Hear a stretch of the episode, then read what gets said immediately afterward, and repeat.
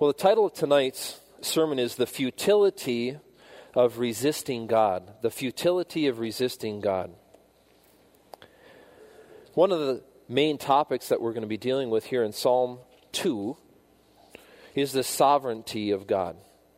And hence the futility of resisting God, because we're going to see that what comes from God being sovereign is that He's all powerful. And if God's all powerful, then there's no point in trying to resist his plan because it will never be successful. There will be nothing that will stand against him ultimately, as his purpose and plan will be carried out, regardless of human attempts to circumvent that or even satanic attempts to circumvent that. The plan of God will prevail.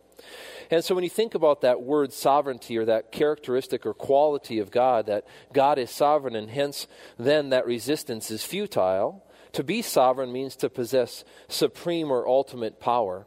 And if you want more of a breakdown on that attribute of God or that characteristic of God, you can look through the series that Eric Falstrom's been doing on the attributes of God. It's been spread out, but they all can be searched by series on the sermon audio link in our website. And you could look at that series of God's attributes. What is God like? And you could listen to that message on sovereignty and have a whole message about that. But that's certainly the focus here of Psalm 2 that God is the King of kings and the Lord of lords, and nothing is going to frustrate his plans or stand against what he establishes. And so, if the sovereign has supreme or ultimate power, when you think of that on a human level, it's used to refer to kings or rulers of countries. So, if you refer to that's the sovereign, of England, it would have referred to the king of England or the one who's in control, the ruler. And so that term would be used in a human context, but it's used to describe the sovereign rule of God as well. Because ultimately he is king over all. So when kids in Sunday school here at church, when they learn about God's attributes, when they come to sovereign, the phrase that goes with that is king over all. They're, learn, they're taught that that's the meaning of that attribute of God. Now, there may be human rulers, but God is ruler over all. So when you think about that structure, there's none like him. The underlying idea there's no correlation whatsoever between God as the supreme ruler, the one who's over everything, and any level of human power or influence that somebody might have, such that somebody would refer to them as a leader or a king or a ruler or even using that term to apply to human beings as a sovereign. There's no comparison, there's none like him at all. You see, God alone possesses ultimate power, and all else is subject to him. Everyone else, everything else. God is that kind of a God. His power is limitless. And so, being one who has limitless power and being the one who is in charge of everything. That's sort of the concept when we're thinking about God's sovereign. There's this preeminence, is another word that would go along with that, where He stands above everything else, and everything else is subject to Him. And so that's a true fact. God's sovereignty or his ultimate authority over everything, it's a fixed fact. And it's a true or fixed reality regardless of whether man recognizes it, whether whether man is, able, is willing to acknowledge that doesn't change the truth of it.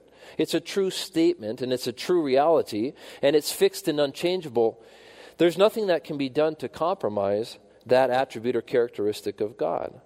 So now when you think about why, where would the uplifting aspect of considering God's sovereignty here in Psalm 2, where would that come from? Where's the uplifting part of the futility of resisting God? Well, the uplifting part is that as you reflect on the reality that God is in control, that God is over everything, and that nothing will thwart his plans, it should be encouraging to you. When you recognize the strength of your God and who he really is, the idea of resisting him shouldn't be the thing that comes to your mind. The encouragement that comes from thinking about every word that he said is going to come true. That should be what should come to mind. His many promises to you. And if he's sovereign and limitless in his power and he always keeps his word, then you can rest and you can bank on those promises. Now think about the human realm. There's many things that people say, but they're just things people say. They're not things that you actually can 100% of the time rely on. You can always depend on. You could take to the bank, so to speak, because human beings are not limitless, they're limited. They're not infinite, they're finite. And so, as human beings make promises, maybe they have the best of intentions. Sometimes they're just flat out making it up or lying to begin with. But even with the best of intentions, human beings fall short. But not God. Never. When He makes a promise, everything He promises comes true. Now, think about the many promises that He makes in His Word to you directly. Isn't that encouraging now to think about God's awesome, sovereign rule over everything? Now, the second aspect of that is not only does everything He say comes come true, but another aspect of that is His plans are never thwarted. So once you understand the plan, you understand how the story ends, there's encouragement in that. And that ultimately was what Kurt Witzik was talking about in his message here a few Sundays ago when I was gone talking about the encouragement that should come from knowing how the story ends. Knowing that the next event on the prophetic timeline for the Christian is to be caught away, to be caught up, to be raptured, to go to be with Him and be with Him for all of eternity. Now, are there other aspects to that, the way that will play out? Sure. After we go to be with him, there'll be a period of tribulation on the earth. There'll be a second coming. There'll be a millennial, a first phase of the eternal state or the eternal kingdom, the millennial rule of Christ. We'll get to be a part of that. Then there'll be the all of eternity, however you want to refer to that, the eternal kingdom, new heavens, new earth. And that will go on for all. All of the rest of eternity, which we can't even wrap our minds around. But if you know that that's the plan, Kurt's point, and I think the point I would piggyback onto here with God's sovereignty is that that should be encouraging to us. It shouldn't get us down, it should lift us up to know that. Well, that all ties back to God's sovereignty. Because if God wasn't more powerful, powerful enough to bring everything he says to fruition, if he wasn't king over everything, then we couldn't have that level of confidence in his plan or in his promises. We wouldn't be able to have that encouragement. So I hope I hope that comes through here as we look at this psalm here tonight. Reflecting on this reality, it should also cause you to trust Him more. So as I think about His limitless power and how He's in control of everything all of the time, not some of the time, no matter how things are going from my perspective, even if they seem like they're falling apart, God hasn't lost control. God remains in control all of the time. Though He allows things to happen, in our lives, though He allows human decisions and human choices to impact us, yet He doesn't relinquish control in any of that. And He says, I'll work every set of circumstances together for your good, even when they're not the kinds of things that are godly or righteous at all. But yet they're the kinds of things that are happening, and God's saying, I can even bring good from what man intends to be evil, what Satan intends to be evil, what Satan intends to undermine our faith or under or shake our faith. God says, if you look back to me in that, I can use that trial, that hardship, that circumstance, that difficulty, I can use it for your benefit. That's all a part of what we're talking about tonight. And the psalmist David is talking about here in Psalm 2, reflecting on the awesome sovereign power of our God, how he is over everything. And so, as I learn to trust him more by reflecting more about his sovereign character, then trusting him more, it will be a blessing in my life it'll be a blessing to you to learn to trust Him more. And ultimately, Psalm 2 reinforces that principle that as you're convinced, you see your God for who He is, as you're convinced then to trust Him, that that will ultimately be a blessing in your life.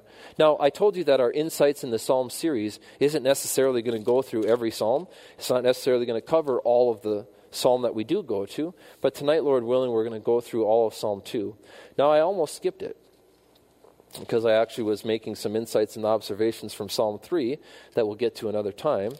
But I didn't, you know, the first couple of times I read through Psalm 2, I wasn't seeing something that I wanted to turn into a message. And there's going to be a lot of psalms like that. There's the intention of the series is not to teach through every single one of the psalms, but just as we come to things in order, uh, some there might be some skipped along the way. We're going to have hopefully a word of encouragement from that psalm. But when I came to actually the last verses of this Psalm 2, that is what gave me the, I guess, decision, helped me make the decision to actually do a sermon on this psalm. And it's the last sentence. It says, Blessed are those who put their trust in him. I thought, well, that really ties in pretty well to the blessed man from Psalm 1. But blessed are those who put their trust in him, and then we'll work backwards from that because I think that's the ultimate point of this psalm, or that's the thing we should take away. You tell me afterwards if you think that that's the case. So we start with the first part of Psalm 2. Let's read these first three verses. Man naturally rebels, is how I have it titled in my notes here. Man naturally rebels. Congenital rebels is how it's been said before, that we're congenital rebels. By birth, we have a I know it all, me first, kind of a mentality where we rebel against anyone and everyone that seeks to be an authority figure in our lives. Verse 1 Why do the nations rage? And the people plot a vain thing.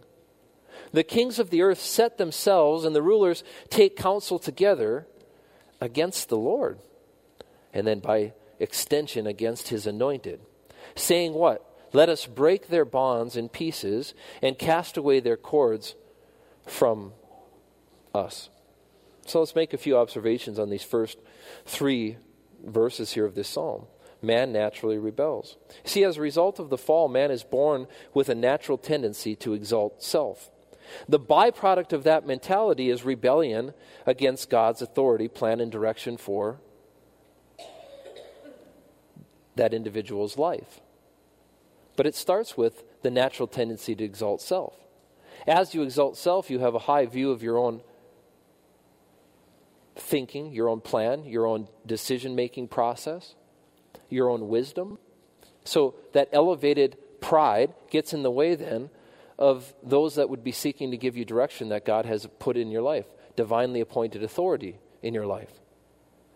So that's a byproduct then of having that tendency to exalt self is that you rebel against God by nature.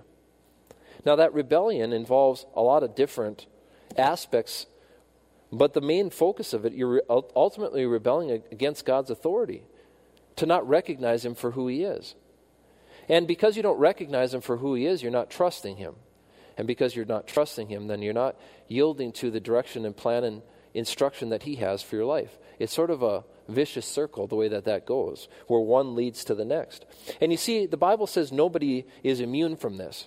And so, even though we have a gathering here on a midweek service at a Bible believing church, even though as I look around, I don't see anybody here tonight who is new to this congregation, who doesn't understand and hasn't heard the gospel message presented over and over again, still at the same time, we're all susceptible to the same thing which is that by nature, if we let our flesh direct, if we let the sin nature rule in our lives, then we're going to fall into the same pattern we always do, which is to rebel against God's plan for our life because we say, I'm going to lean on my own understanding instead of trusting the Lord with all my heart.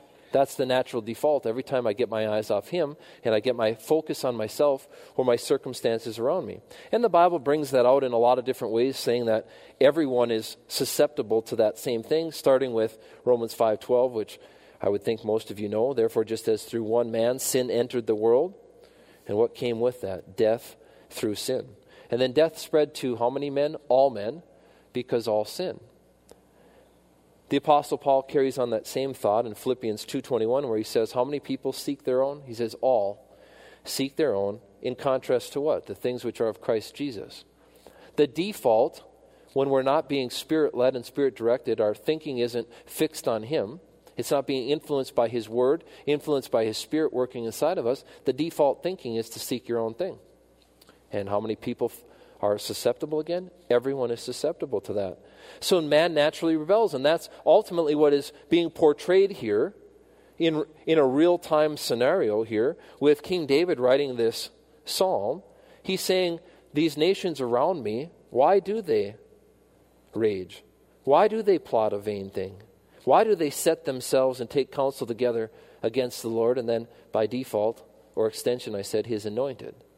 So we break that down a little bit more. The psalmist describes this tendency to rebel in this wonderfully descriptive language. Let's look at some of it. The nations rage. What a nice way to say people naturally rebel against God and his plan. The next line the people plot a vain thing. That's just a manifestation of a rebellious spirit against God. Next one the kings set themselves and the rulers take counsel against the Lord. That's another way that rebellious spirit manifests itself. Now, what are they looking to do? Break bonds and cast away the cords. Now, depends on how you interpret this psalm. I think there's both a prophetic interpretation of this psalm that's future looking, talking about Jesus Christ and his return, the second coming. Also, in some ways, speaking about the reception of Jesus at his first coming. So, aspects of both of that. But there's a prophetic, messianic aspect to this psalm and its interpretation.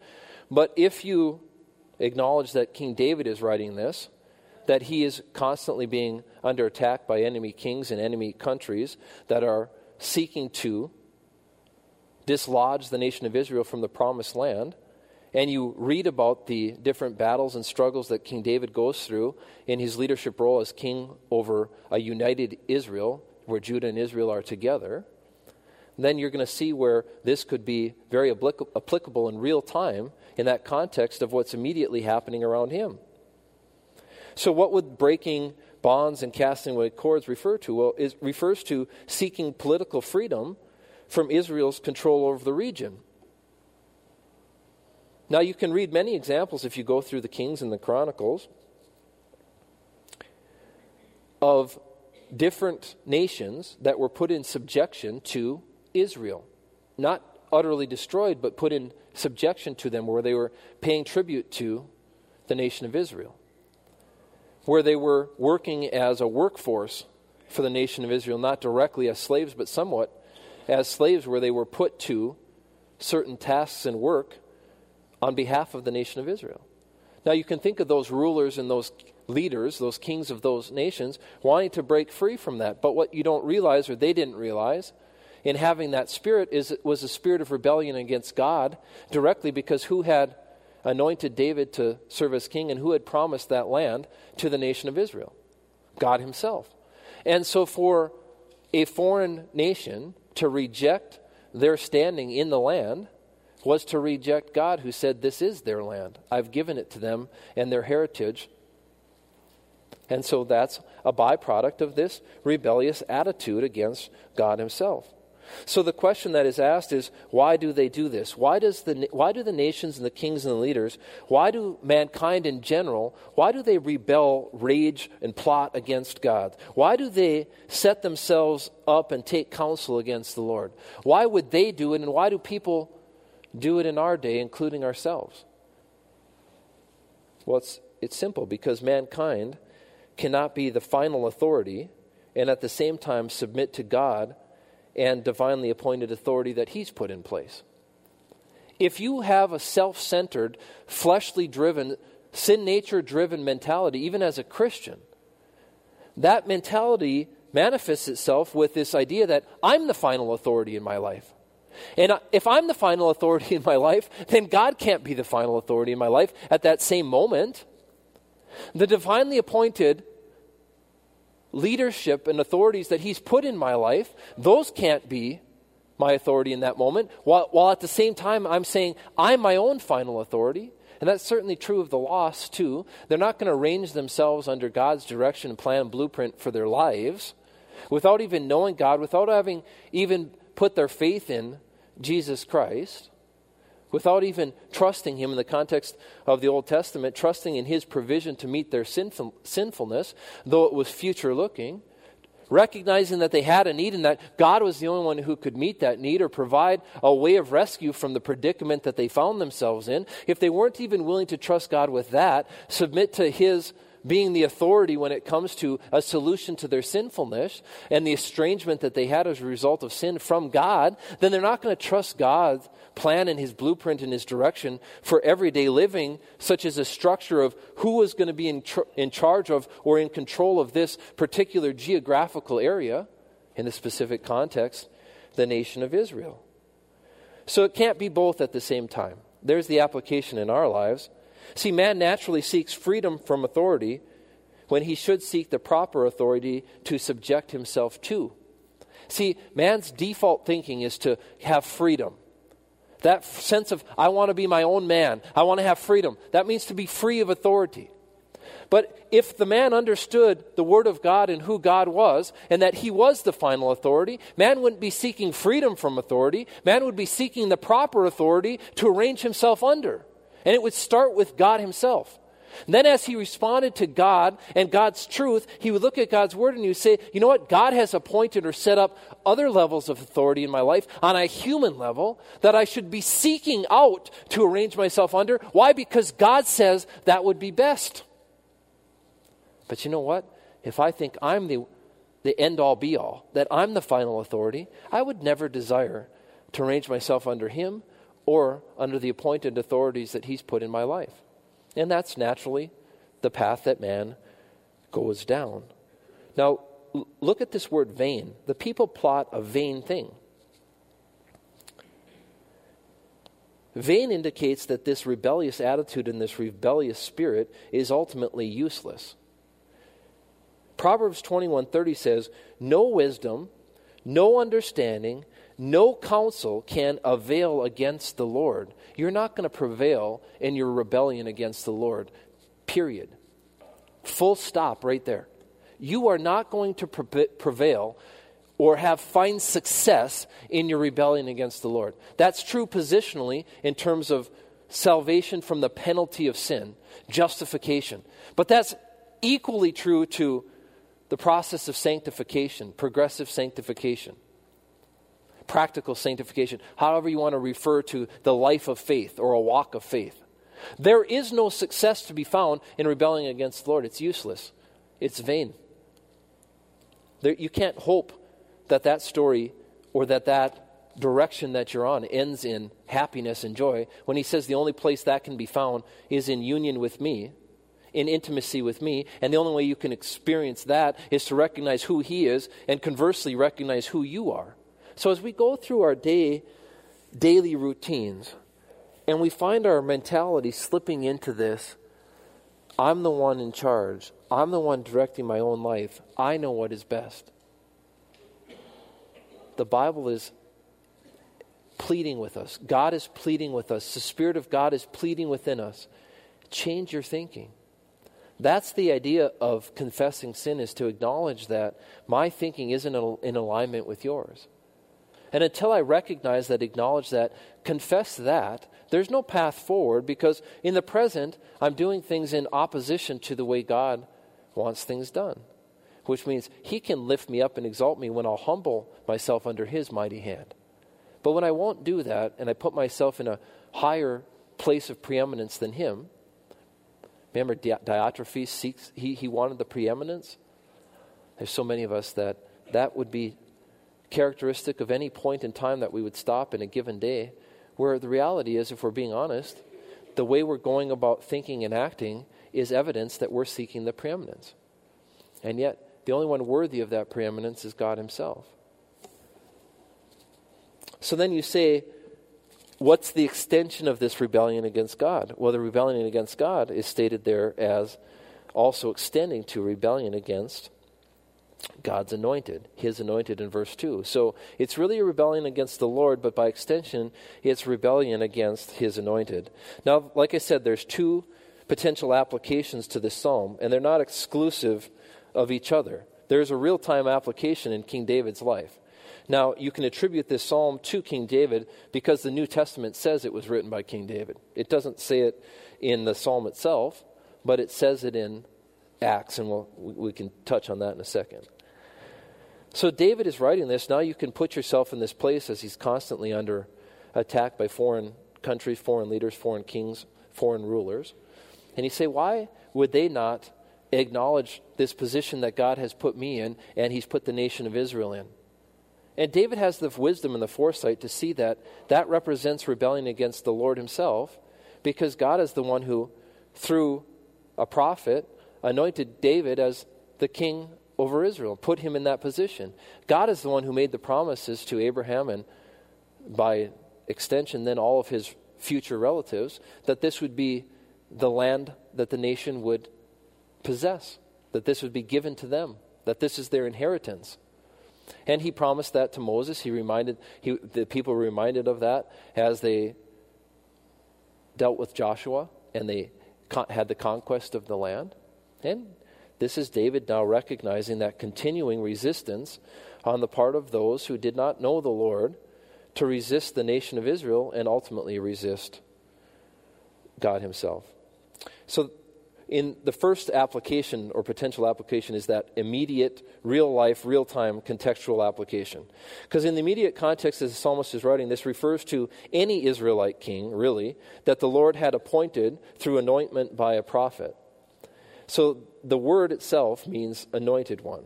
Now, it also is the same word that refers to Messiah, but the word Messiah in and of itself doesn't exclusively refer to Jesus. It refers to anyone that was anointed. Now, you think about the legitimate rule of the sovereign king. When the sovereign king directed his spokesperson, a prophet, to anoint a particular king, that's God directly making it evidence that this is my will, this is my plan, this is my purpose when God would instruct or direct a prophet to anoint a particular king. Now, it also likely refers to Israel nationally as chosen by God. When you say they're actually resisting the Lord and his anointed, that word itself can have an aspect of being chosen, being selected. And so, by extension, if it applied to David as the anointed king, it applied to the nation of Israel as God's special chosen people. So when they rebel or resist or attack Israel, they're really attacking God. But remember, the real issue is rebellion against the Lord. Now, rebellion against the Lord, it manifests itself in rebellion against these divinely established human authorities. Now, one of them was human government. David represented that in the context of the nation of Israel as the appointed king or leader over the nation of Israel. And there's other examples of rebellion manifesting itself by rebelling against divinely appointed or established human authorities. There's human government, but there's parents, there's husbands, there's church leaders, there's even bosses, as Paul gets into this idea, even with in the letter of Philemon, well, other, letter, uh, other letters too, but talking about this response that we should have to those that we work for. Now, he did it in the context of more servants and their masters or slaves and their masters. But there was this idea that God wanted us to have a certain response to operating within, within those parameters. And that's not something that mankind came up with, that's something that God directed toward people. So when you think about rebelling against God, obviously that's futile. That is pointless. That is a vain thing there's no way it can succeed. But the same is true when you rebel against what God has appointed. It's not just, obviously, it's useless to rebel against the sovereign king, but if the sovereign king has appointed human means, then it's pointless to rebel against them too, because ultimately God is the one that you're rebelling against. You can see that in Deuteronomy 11:25, that extension that if you're rebelling against what God has what, what God has established, then you ultimately have just as much futility in that as directly rebelling against God. And it says this He's talking to the nation of Israel about what they're going to be facing in the future. And here's a perfect example of what they end up facing this attack by rulers of other nations. But he says to them, No man shall be able to stand against you. Now, why? Because of their connection to him and because he's behind them. And if God is for something, there's nothing that's going to stand against it. So the Lord your God will put the dread of you and the fear of you upon all the land where you tread, just as he has said to you. And there's times where there's this one time, it's in First Kings, I'm not sure all of the, details, but I re- remember reading it not long ago, where the enemy, I believe it was the Philistines, came up against the nation of Israel and they had this, instead of trusting the Lord, they decided we'll treat the Ark of the Covenant as some sort of a magical rabbit's foot, and we'll bring that to the camp. Because if we have the Ark with us, then we'll have victory. All at the same time rebelling against God, refusing to turn their eyes to Him and trusting Him, refusing to arrange themselves under His leadership for their life. They decided they're just going to treat the Ark of the Covenant as some sort of a, a, a gimmick. Uh, we'll rub this lucky we'll rub this lucky foot so that we can have success. You know what though? When the ark comes into the camp, it says that there arose in the in the camp a sound that sounded like thunder as the people of Israel cheered when the ark came into the camp. And the Philistines were afraid. And it says specifically in that passage they were afraid because they had heard what God had done to the Egyptians still. Even that far along, that word of what God had done for this nation continued to go in front of them. And it turns out that because the people weren't operating in faith, the Philistines ended up winning that battle anyway. They took the ark, and some of you know the rest of that story how eventually they wanted nothing to do with it because of all of the, the plagues that happened in their communities and even the idea of their gods that they were worshiping falling on their face in front of the ark in their own temple. Anyway, you'll have to look at that another time. But to this verse here, when God is for something, when mankind rebels against that, that's equally futile. And God makes that promise here in Deuteronomy. Now, the second application here about rebelling against God's anointed, it is prophetic in nature. It's a reference to the future rebellion against Jesus Christ, the ultimate anointed one. See, the word translated as Messiah can refer to anyone anointed with special authority or function, but it ultimately refers to Jesus, the Savior of the world. The most common context of the word Messiah is this forward looking in the Old Testament and revealed in the New Testament. The King is here, the King of kings and Lord of lords, the Messiah, the long awaited one, the Savior of the world. Jesus, the Messiah. And so, in that context, there's this forward looking rejection of God's anointed pointing to the future rejection of Jesus Christ. And looking backwards, or I skipped something here, the word Christos, the Greek word that is translated Messiah, that is, or, or anointed one, is what it means, but that's always part of God's or Christ's full name Jesus, the Lord Jesus Christ. Christ refers to him being the anointed one or the Messiah. So in his full name, that is what the Greek word is referring to. Now, looking backwards, the New Testament writers reference this psalm as a prophetic reference to Jesus. Turn, if you will, so we can get a little page turning. Acts chapter 4. Acts chapter 4, I want to just show you that this psalm is one of the most quoted psalms in the New Testament. But Acts chapter 4, we see an example of how you see the prophetic connection between this psalm and that's why people refer to it as a messianic psalm, and Jesus Christ.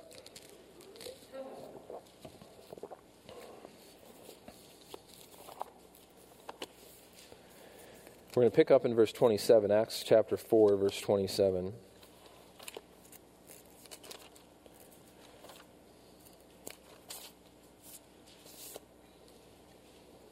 All right, well, in verses Verse 25 is where we have this psalm connected to David as the author.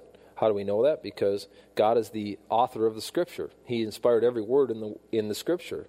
So here in Acts chapter 4, if you looked at verse 25, it says, "Who by the mouth of who your servant David have said." Who by the mouth of your servant David have said. Now he quotes Psalm 2. He attributes these words to David.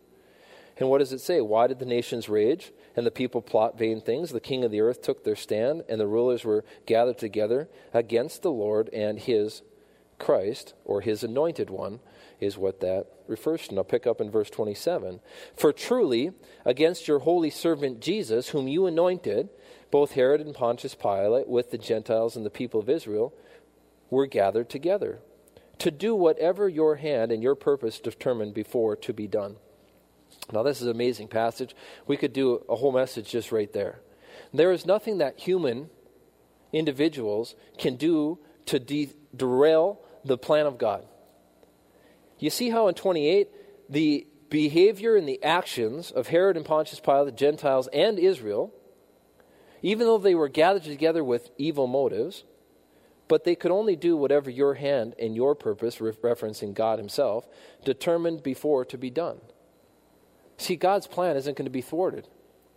God can raise up leaders, He can take them down, He can work in spite of them, He can put limits on them, He can allow them a certain amount of autonomy and free choice, free will. At the same time, He can do it in a way that doesn't violate His sovereignty. Now, when you get to heaven, you can ask Him how that all balances out and how that all works out. I can't, I can't even fully explain that. But yet at the same time, the sovereignty of God isn't, isn't going to allow his plan to somehow be sidetracked by Satan or men in general. But you see that this rejection and this rebellion against the Lord's anointed one, there's a very messianic flavor to it, at least looking backwards. Now, in real time, there's also an application there with David himself. And I think some have sought to pick one or the other. I don't think there is one or the other. It can be equally true in context, in time, in David's life that he was facing this exact scenario, while at the same time being a good metaphor or a prophet, prophetic look into the future rebellion of mankind against Jesus Christ and the rejection of him. So that final rebellion will take place. The final rebellion will happen in the millennial phase of the kingdom against Christ, who at the time will have been ruling and reigning on earth in person. He'll be right there. And yet, mankind, as Satan is let loose toward the end of that period of time, they'll be gathering for one final rebellion. And I don't think this has to refer to just that rebellion. The idea of the, the rulers and the kings of earth rebelling against or rejecting or refusing God's anointed one, Jesus, there's other examples of that too, just even leading up to his leading up to his death. Now, if we keep going with Psalm 2 here, so man naturally rebels against God. There we have it. Applies to everyone. Universally true principle. In the context, it was true of the nations that were in the midst of or surrounding the nation of Israel in the future it'll apply to all those that reject Jesus and side with Satan against Jesus Christ. But then what do we have here coming next? We have a section here about how God is not impressed. Man naturally rebels, but God is not impressed by man's rebellion. Let's read verses 4 through 6. So that's what mankind is going to do. But, verse 4 He who sits in the heavens shall laugh. The Lord shall hold them in derision. Then he shall speak to them in his wrath and distress them in his deep displeasure. Yet I have set my king on my holy hill of Zion. So, what is God's response to human rebellion against him? I think this is perfect. To, there's, an, there's an aspect of anthropomorphism here, you, associating human qualities and characteristics to God here. But it says he laughs. That's God's response to human rebellion against him. That's ultimately his response to Satan's rebellion against him, too. It's of no consequence to God. He laughs. It's like watching a little guy challenge a much bigger guy. The bigger guy often thinks it's somewhat amusing. Have you ever seen that? Where a little guy kind of just forgets who he is for a second forgets he's a little guy, kind of goes up against the big guy, and the big guy isn't even bothered by it really, just kind of laughs at it. That happened to me once. I was playing intramural basketball, and I drove down the center of the lane and ran into a brick house. That guy was probably like six foot eight, about 300 pounds. I was knocked to the ground. I thought it was a foul. He thought it was a charge. I got up and forgot I was a little guy. I shoved him right in the chest, picked a fight with him, and he just laughed at me. He didn't slug me in the face. He just started laughing and he said, "Are you being are you being serious right now?" so he saved me a beating there. That was nice of him. But that's God's response. I mean, that's a, a pitiful example compared to God as he views man's rebellion, he just laughs at it. Um, it's not amusing to him at all, like it was amusing to this guy in basketball. But it's of no consequence to God to watch man get too big for their britches. And sometimes you see a defiant toddler do that with their parents too. And sometimes, I know my wife and I, a number of different times, we'd have to, we'd watch whatever they were saying or doing. we'd actually have to turn away from them and kind of shield our faces because we couldn't stop laughing. Like it was horrible behavior. On the other hand, it was kind of funny. And so I don't know if you've experienced that. Maybe I'm alone in some of these experiences, but that's God's response to this. He laughs. But then it goes beyond that. He mocks them. verse 4b, he holds them in derision. That means he mocks them. It's very similar to the way Goliath viewed David. In 1 Samuel 17:42 it says that when Goliath looked at David he disdained him. He had no he wasn't impressed. God isn't impressed by this rebellion against him. So then what does he do? He laughs, he mocks them, holds them in derision, but then he sets them straight. That's the last part of it. Verses 5 and 6, that's what God does. He sets them straight. You see, the kings and the rulers of the world are terrified to hear God speak. You see that in verse 5. Then he shall speak to them in his wrath, in his wrath. And what does that cause them? And it causes them distress. His deep displeasure in their rebellious spirit and attitude, it causes them distress as he speaks to them in his righteous anger. He sets them straight. See, man's rebellion against God is not, does not go unnoticed it causes God deep displeasure. God doesn't ignore this, He's displeased with it. So then He simply reminds them that He decides who is in authority. That's what verse 6 is really saying. He says to them, I am the one who set up the king on my holy city of Zion. Now, a lot of these anointments took place in Jerusalem. The, the idea of Zion can refer to this uh, geographical area. Uh, there's some dispute about where it is in proximity to Jerusalem, but they're really the hill of Zion and Jerusalem are somewhat used interchangeably. So a king has been anointed by who? By me. I had a prophet anoint King David. That's the context here. And as David became king, that was a reflection of my direction in all of this. And so he says, I don't care if you're kings or rulers of surrounding nations. That has no bearing on the fact that I have established a local king for Israel David himself. And that will be true in the future when you look at the messianic aspect to that too. And we'll touch on that a little bit later. So he sets them straight. He reminds them, I'm the one who's in authority. He says, in effect, that's simply the way it is. There's no discussion about it. This isn't a democratic kind of a scenario. He says, No, I'm the one who's sovereign. I'm the one who's all powerful, and this is what I chose to do. So, in the immediate context, that's the anointed Israelite king. In the prophetic context, that's Jesus Christ the Lord. He said, God decided in his plan, in conjunction with the rest of the t- Trinity, it was determined that Jesus would rule and reign in the future kingdom, millennial kingdom. Man has no say in that. Man has no opinion about it that God will listen to. That's just the way it is. And so that's what God is saying there in verse 6. He's, he's just stating this. This is what I determined, and this is the way it's going to be. What a, an amazing reminder of how small a finite mankind is compared to an infinite God. But then the next section we have is God keeps his promises. So, in light of his sovereignty, in light of his power, He's a promise keeping God. And when he decided something there in verse 6, that's just the way that it's going to be. And he says, I keep my promises. Let's read verses 7 through 9. Verse 7 I will declare the decree. Now, this is David's speaking. I will declare the decree the Lord has said to me. Now, what had God said to David? Apparently, he had said, You are my son. Today I have begotten you. Ask of me, and I will give you the nations of your inheritance and the ends of the earth for your possession. Note that if he doesn't trust God, doesn't ask of it in the sense of that's a response of faith, is what God is talking about there, then he's not going to get it. You have not because you ask not, ask not in faith. So there's a correlation there. We'll just keep going though.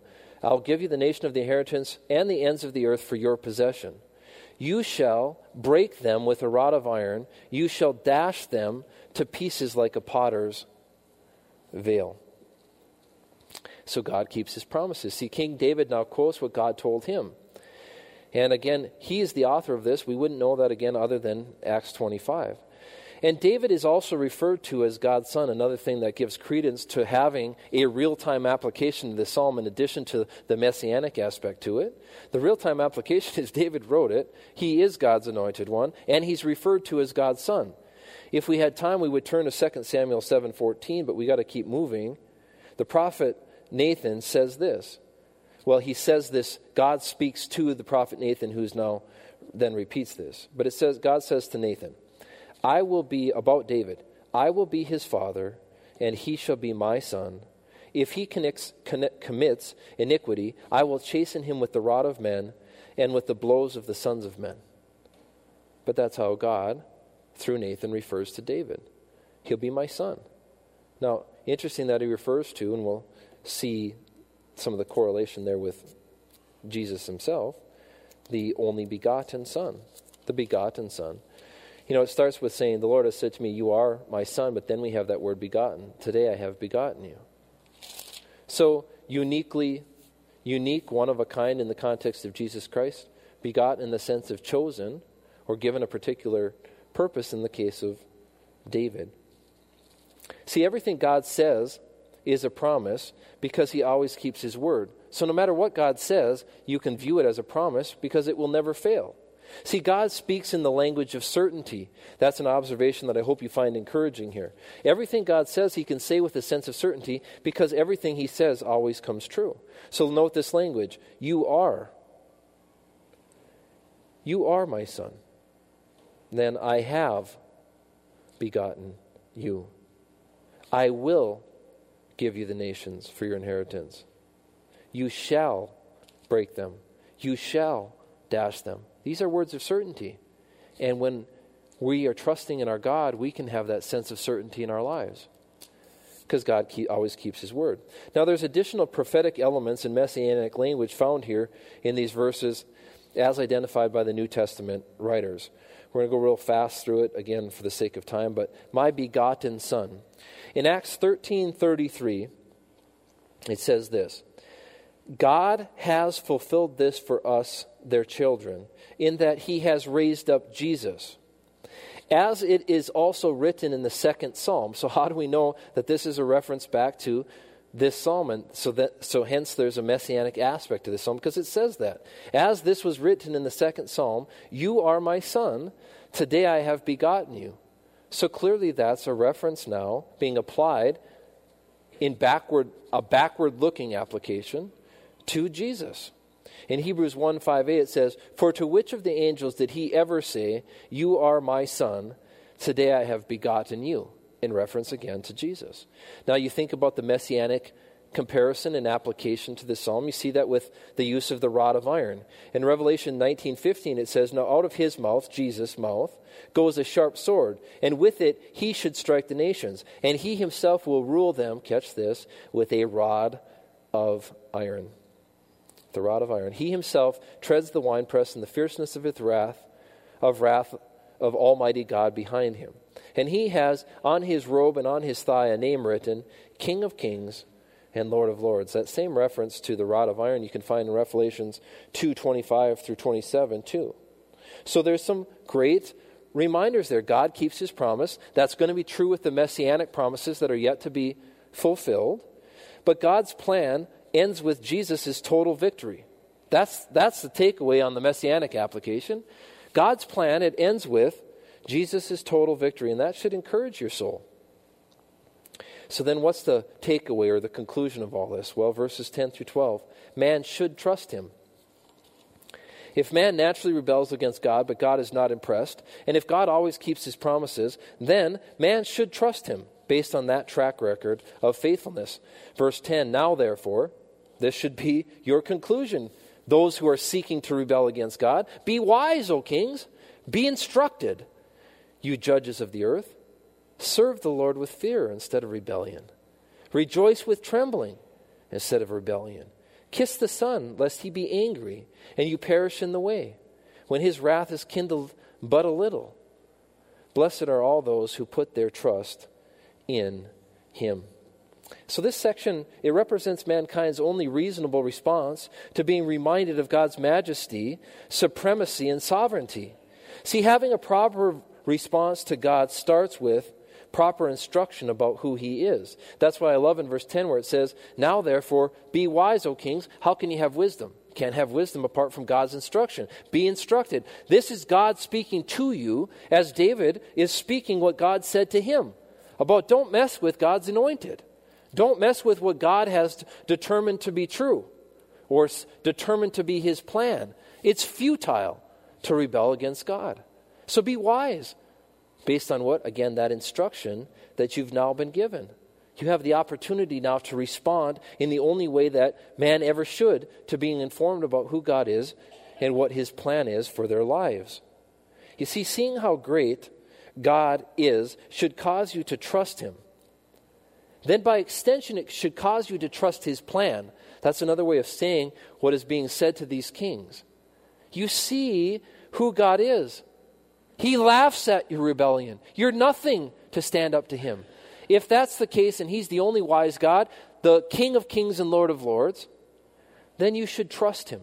If you trust him, then you should, by extension, trust his plan. And his plan involves the nation of Israel operating in this sphere. In the future, it, imply, it, it involves Jesus as the Messiah ruling and reigning for a thousand years.